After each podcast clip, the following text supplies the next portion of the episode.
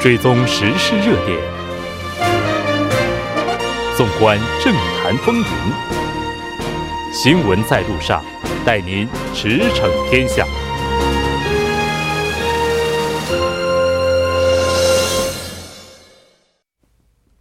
了解最新热点焦点，锁定调频一零点三新闻在路上。接下来的半个小时将为您带来此时此刻主要新闻聚焦分析以及百家谈。广告过后马上回来。您的参与，我们的动力。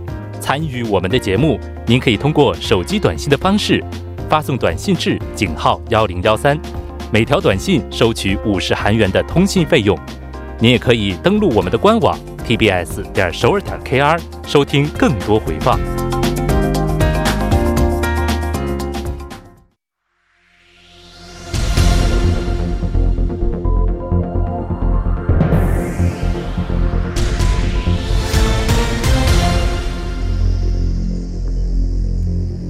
此时此刻，主要新闻。接下来把时间交给新闻播报员柳娜恩，我们稍后再见。下面是本时段新闻：共同民主党和政府以任命曹国为法务部长官为契机，开启了检察改革。共同民主党和法务部将于十八号举行有关司法改革的党政协议会，届时将推进修改防止检察机关公布嫌疑事实的公报准则。自由韩国党等在野党对此表示强烈反对。韩国党表示，该举措是妨碍调查的行为，并进一步要求罢免曹长官。朝野攻防越演越烈。下一条消息，据韩国法务部消息，前总统朴槿惠十六号将被送往首尔市区某医院，今明两天内接受肩部手术。法务部相关人士表示，朴槿惠前总统接受看守所内部医疗组和外部医疗组的治疗，但肩部症状没有好转，因此法务部批准了到外部医院接受手术。下一条消息，从今天开始，截止十一月十五号。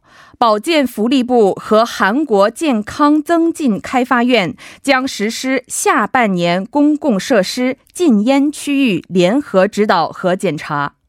在此次检查中，将重点对去年十二月被指定为禁烟区的儿童幼儿园设施边界十米以内的区域和网吧等禁烟地区进行排查。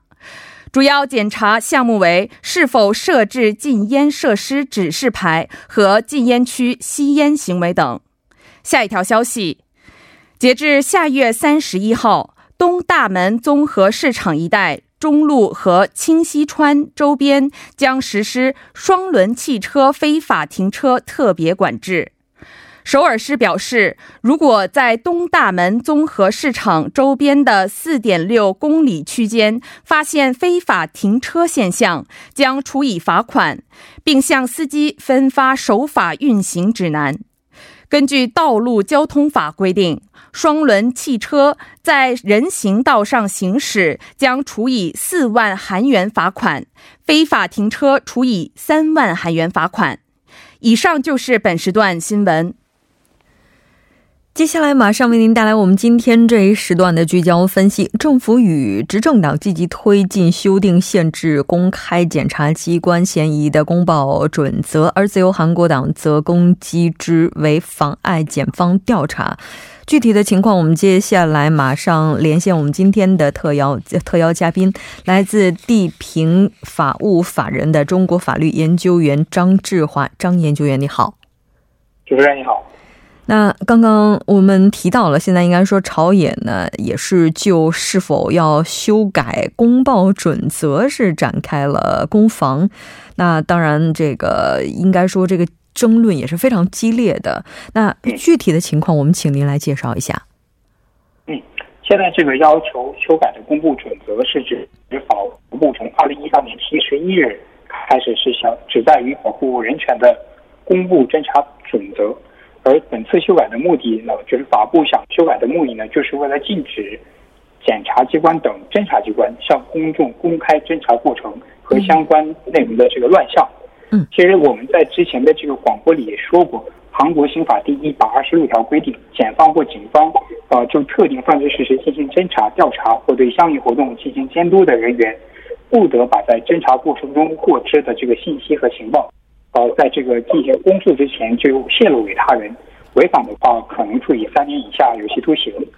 呃，这类行为就是把处于这个还处于调查阶段、还没被证实有罪的信息曝光出去，从而影响这个舆论走向，而这是违反刑法中无罪推定原则的，是侵害人权的做法。嗯啊，所以呢，就是这个公布准则呢，它也是规定了这个第九条也说明确予以禁止这种行为，但是这个现任的现现在的这个公共准则第十条呢，还设置了这种例外情形。比如说啊，需要让国民及时了解相应侦查信息啊，来来采取这个国民性的预防措施，或者说不去公布，则有可能扩大被害范围，进一步引发类似犯罪。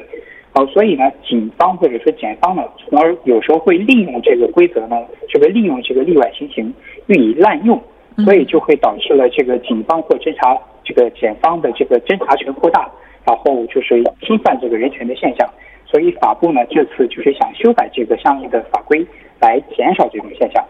嗯，那法务部这次希望推进的改革，就我们刚刚提到的相关的这个准则，它是希望修改之后进一步的去保护隐私呢，还是说进一步的去公开更多的质疑呢？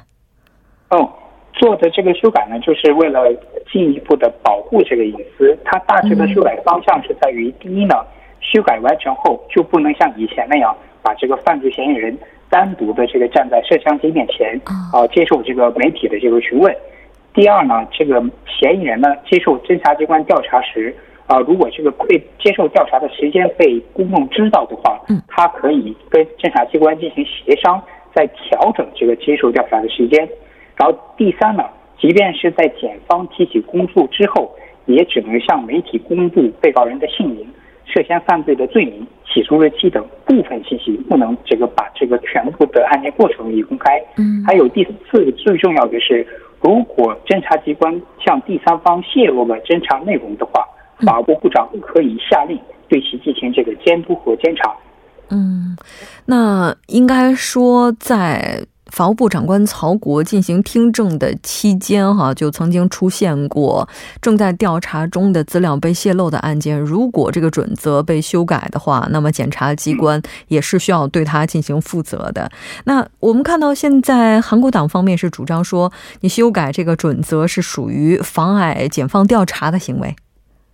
嗯，不是的，因为。呃，这个这个准则就是针对检方这个调查过程当中过于把这个侦查的过程当中过程信息予以公开的这种行为，所以曹部长曹部长和他的这个亲人现在正在被调查，所以曹部长说我要推迟这种行为，那检方当然就认为啊你这是在针对我，但是曹部长呢一直是这个检察改革派的这个旗手，他的改革主张当中一个很重要的一项就是。修改这个刚才所说的这个侦查公布准则，所以他上任之后进行相应的改革，应该来说也属于正常，并不能说他这是为了给正在办理案件的这个检察官施压。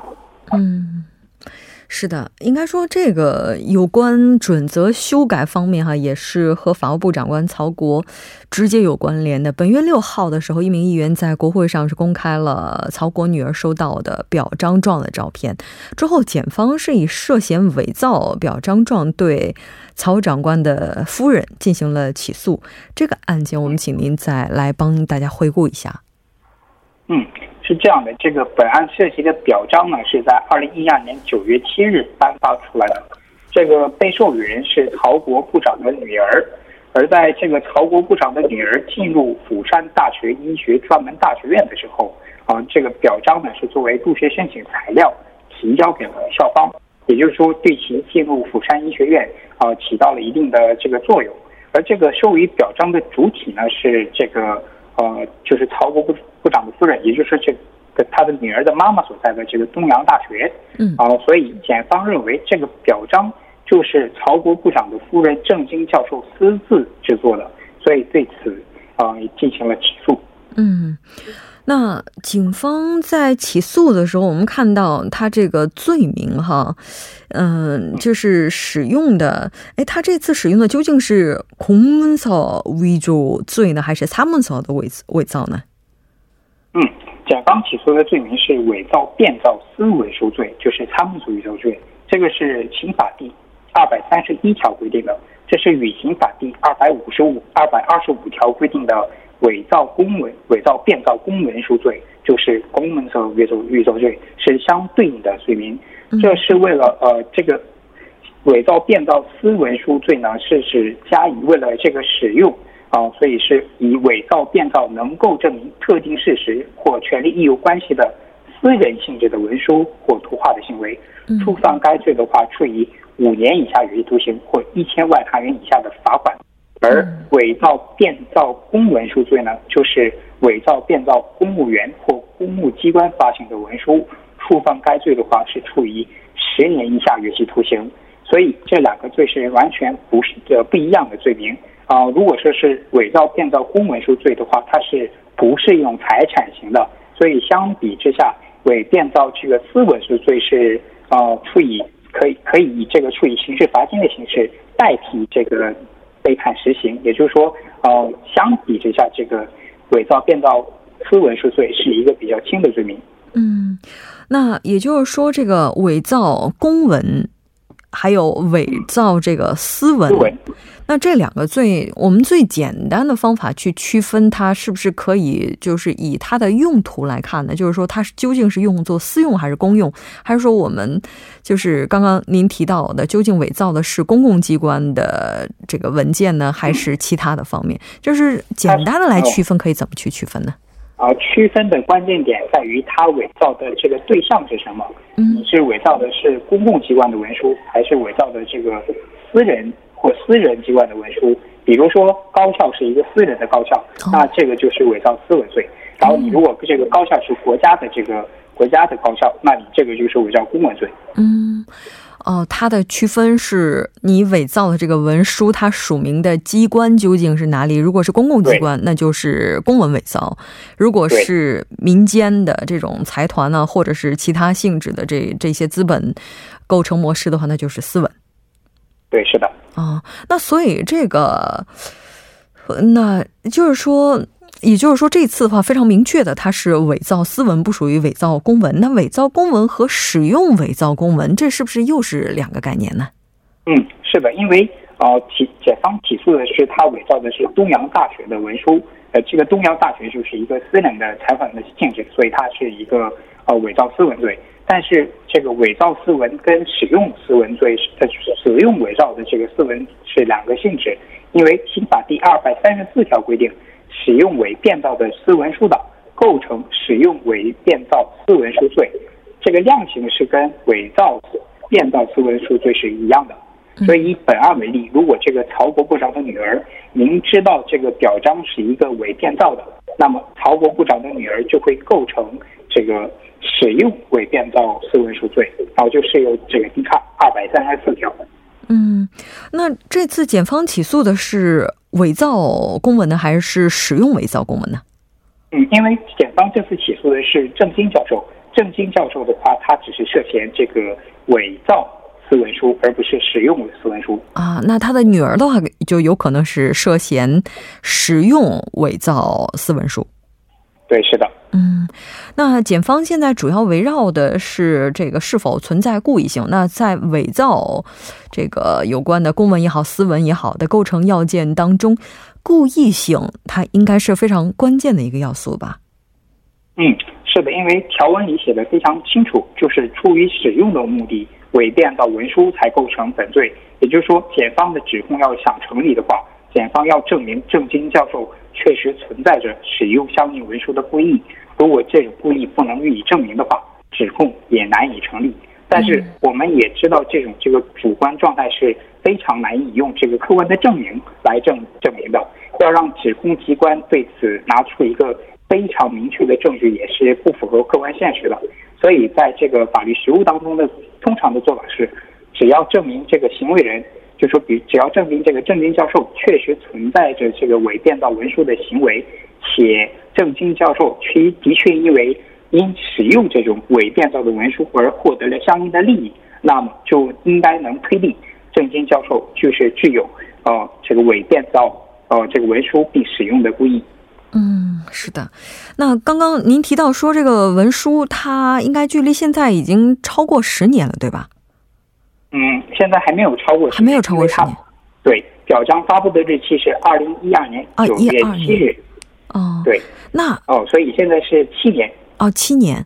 那这个就是它是否这个时间点是呃时间点是否涉及到公诉时效问题了呢？哦，这个。检方之所以呢，这个案件的关键点在于，检方对这个郑金教授没有采取过任何的讯问，就是案前讯问就提起了公诉。其原因就在于，依据刑法第七十八条关于公诉时效的规定的话，啊，这个伪变造私文书罪的量刑是五年以下有期徒刑，所以这种量刑的，呃，罪名相对应的公诉时效正好是七年，也就是说，这个案件的公诉时效到期日是二零一九年九月七日，所以检方。在草草的，就是很很匆忙的，在这个九月六日，就对郑金教授在没有进行讯问的情况下提起了公诉。嗯，那这个是否合乎法这个法律的程序呢？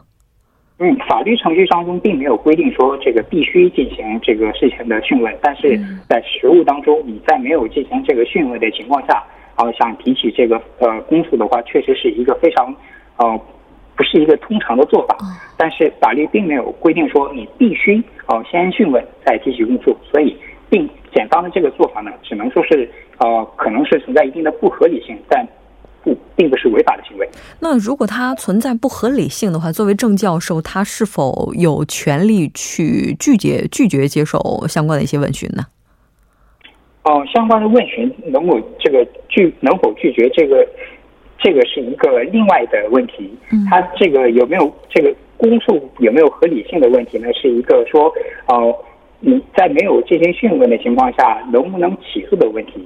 哦，一个是这个，因为法律上规定没有，并没有规定说他不能进行，呃，没有讯问的情况下不能起诉。如果检方有明确的。啊，即便没有去进行讯问，但是有明确的证据来证明，啊，郑金教授确实触犯了这种罪名的话，他也是可以进行起诉的。所以，他只是一个不符合常理，或者说我们现在看起来，因为检方没并没有公布他现有的证据，所以在我们看起来可能是不合理。但是至于合不合理，所以还是要在法庭上进行判断的。嗯。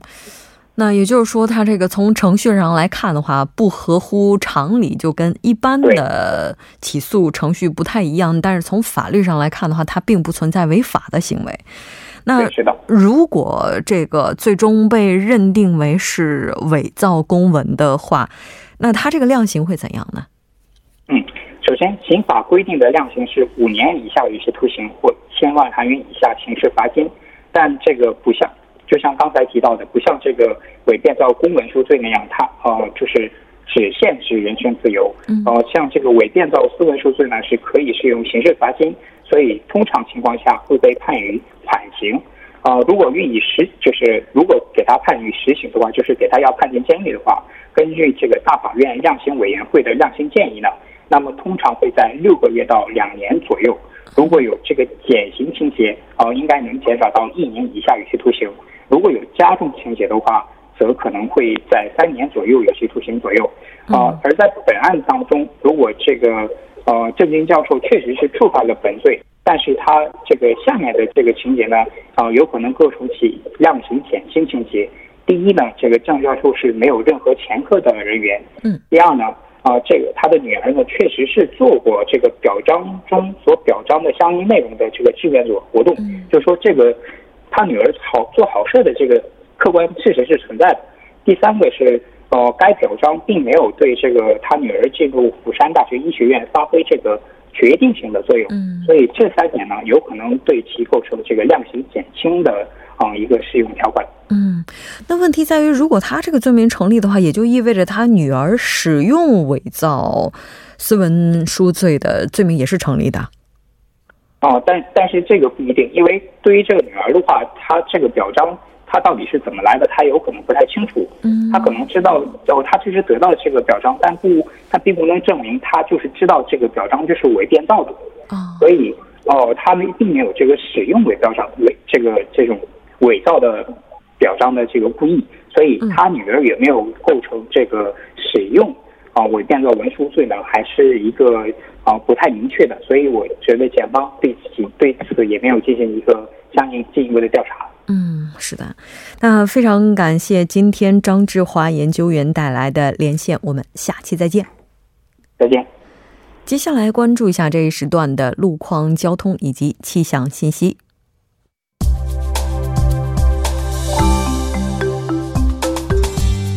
大家晚上好，这里依然是由连燕为大家带来最新的路况与天气信息。现在是晚间七点五十分，我们来关注一下目前路面上的情况。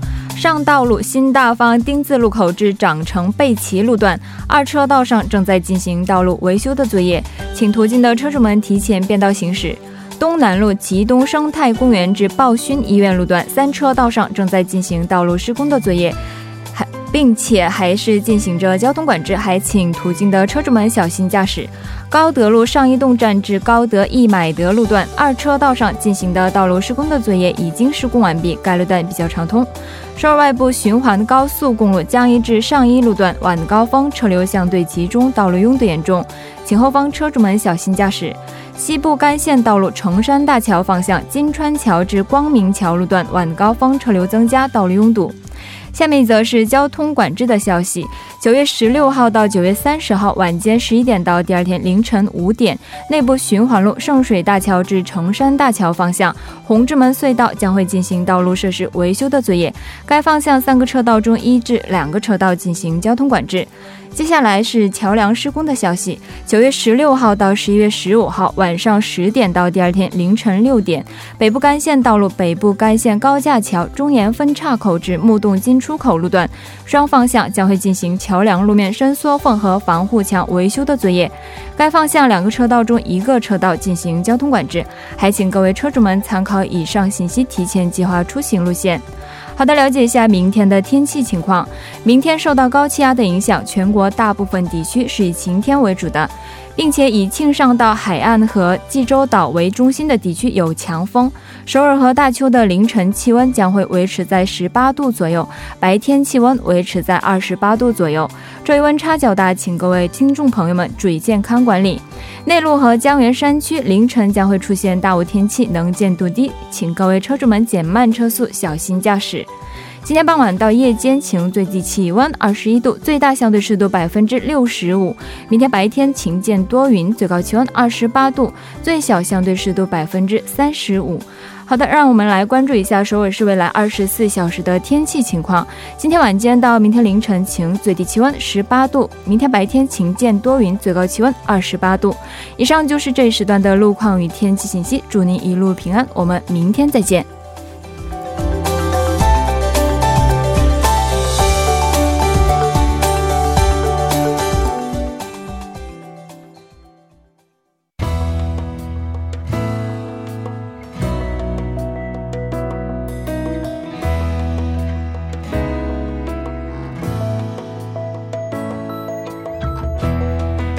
随着人工智能技术的发展，人工智能走进校园热潮也从几年前开始掀起。中国教育部呢也是积极的鼓励打造智能校园。智能校园的核心部分在于引入面部识别系统，个人面部数据不仅仅被应用于出入校园时，也应用于记录学生的课程参与啊和打卡。那同时也可以监控学生和教职员工的行为，通过大数据对学生以及教职员工进行分析评价。那在这一技术给校园带来便利的同时，也引发了各方对学生以及教职员工个人隐私泄露的担忧。对此，大家怎么看？我们来听一听。大家好，我是心如。我是一名教师。这篇报道说的是把 AI 技术高科技导入到学校中，监督老师和学生，看他们是否认真讲课、听课。嗯，我觉得 AI 技术无时无刻的使用呢，呃，像这种类似的监无时无刻的监督学生和老师的现象，是一种过度使用的现象，侵犯到老师和学生的个人空间。我觉得智能化技术应该发挥它应该发挥的作用，比如在督促学生较差的方面，或者在需要弥补的方面使用 AI 技术，比如说如何让知识呈现得更具体。或者增加教学的趣味性方面使用 AI 技术，AI 技术呢应该发挥它应有的作用。过度的使用呢，不仅侵犯到个人的隐私，也未必能达到一个好的效果。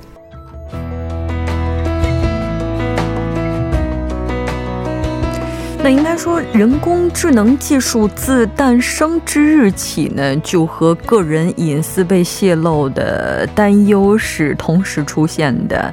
那我们看到，随着人工智能技术的发展，对于大数据的需求是越来越大，而这些大数据当中就包括着我们很多使用者的个人信息。那当然，智能校园不可否认，确实对于啊学生也好，对于教职员工，对于管理层也好，都会带来很多的便利。但未来如何去保障安全性，可能是我们更需要考虑的问题。今天的节目呢，就是这些了。栏目监制汉道润，责任编辑董爱颖、张一娜，感谢您的收听。我们明晚同一时间依然邀您同行，我是木真。